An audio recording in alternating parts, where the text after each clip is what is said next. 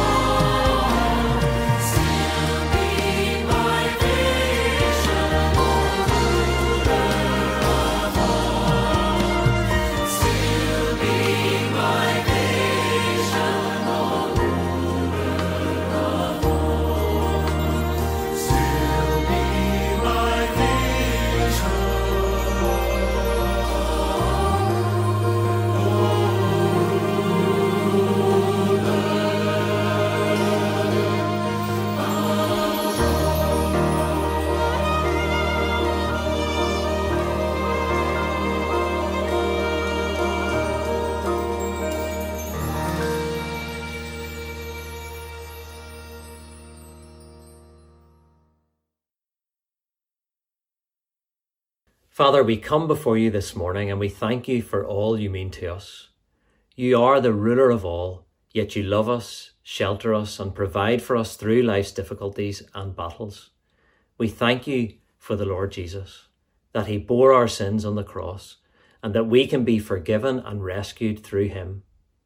This morning, we want to pray for everyone who is listening, and particularly ask for blessing upon our family relationships, for parents, children, grandparents, brothers and sisters, husbands and wives. Give patience where it is needed and help us to love one another. We thank you for the acts of kindness we have witnessed in recent weeks and the community spirit that has sprung up. We pray that this will continue well beyond these current days.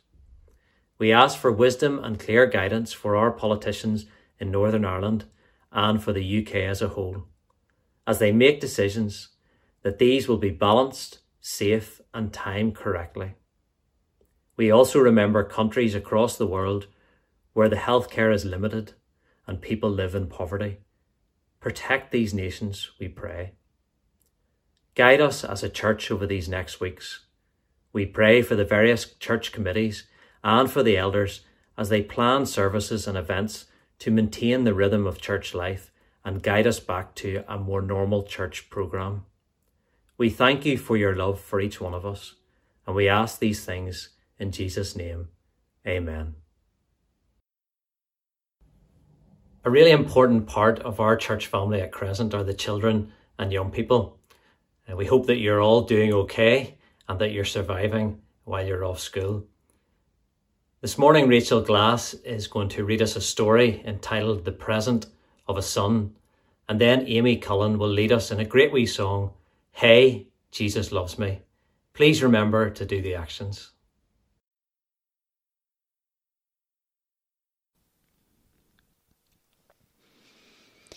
Abraham, God said, how many stars are there in the sky? God was about to tell his friend a wonderful secret. Let me see, Abraham said. 993, 994, 997. Oh, oh no. Wait. Oh, too many. Guess what? God laughed. I will give you as many children and grandchildren and great grandchildren, you won't be able to count them either. There was only one problem. Abraham was 99 years old, and his wife Sarah was 90 years old, and they had no children. Surely they were far too old to have a baby. But Abraham trusted God. He knew that when God says something, it was as good as done. And sure enough, nine months later, just as God had promised, Sarah gave birth to a baby boy. They named him Isaac, which means son of laughter, and Sarah laughed. A glorious, happy laugh. Her dream had come true. God would do as he promised. He would always look after Abraham's family. They were going to be his special people. God knew that his secret rescue plan could only work if Abraham trusted him completely. God had to make sure Abraham would do whatever he asked. So a few years later, God asked Abraham to give him a present. Abraham liked giving God presents. He gave God his animals. They were called sacrifices, and they were a way to say, I love you to God. But this time, God didn't want a lamb or a goat God wanted Abraham to give him something more, much more. He wanted Abraham to give him his son, his only son, the son he loved, Isaac. Put his boy on the altar and kill him as a sacrifice? How could God want him to do such a terrible thing?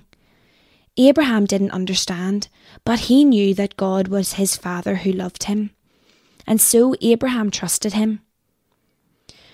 Early the next morning, Abraham and Isaac set off.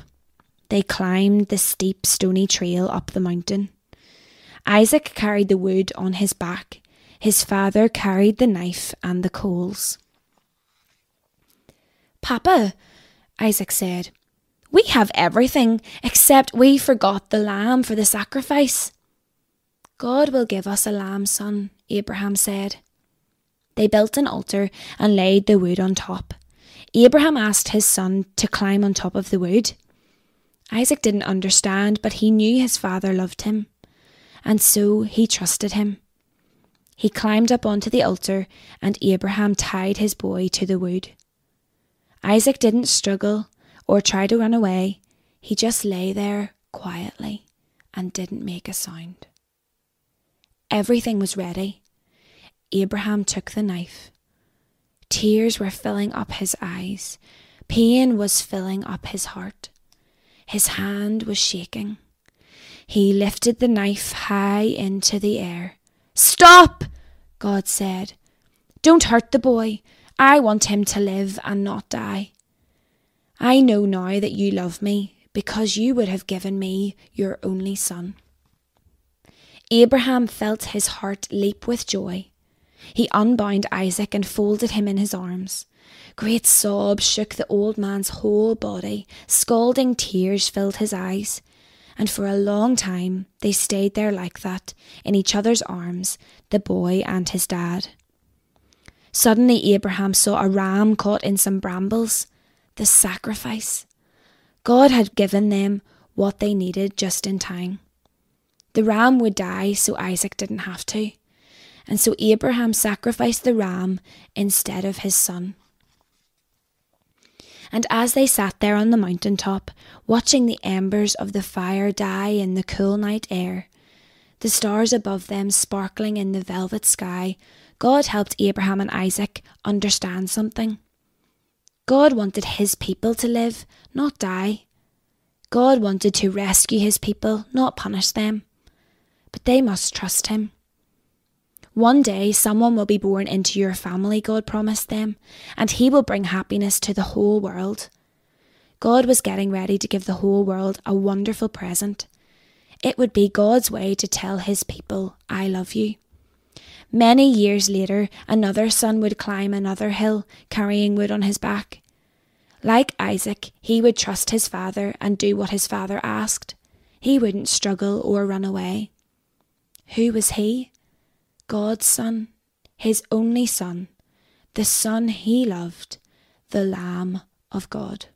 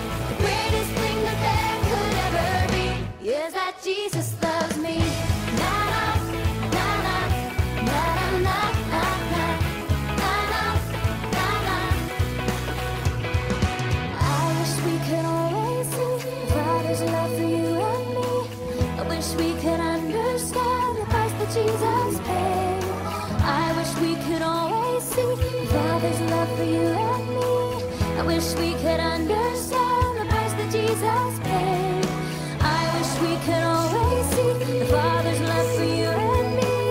I wish we could.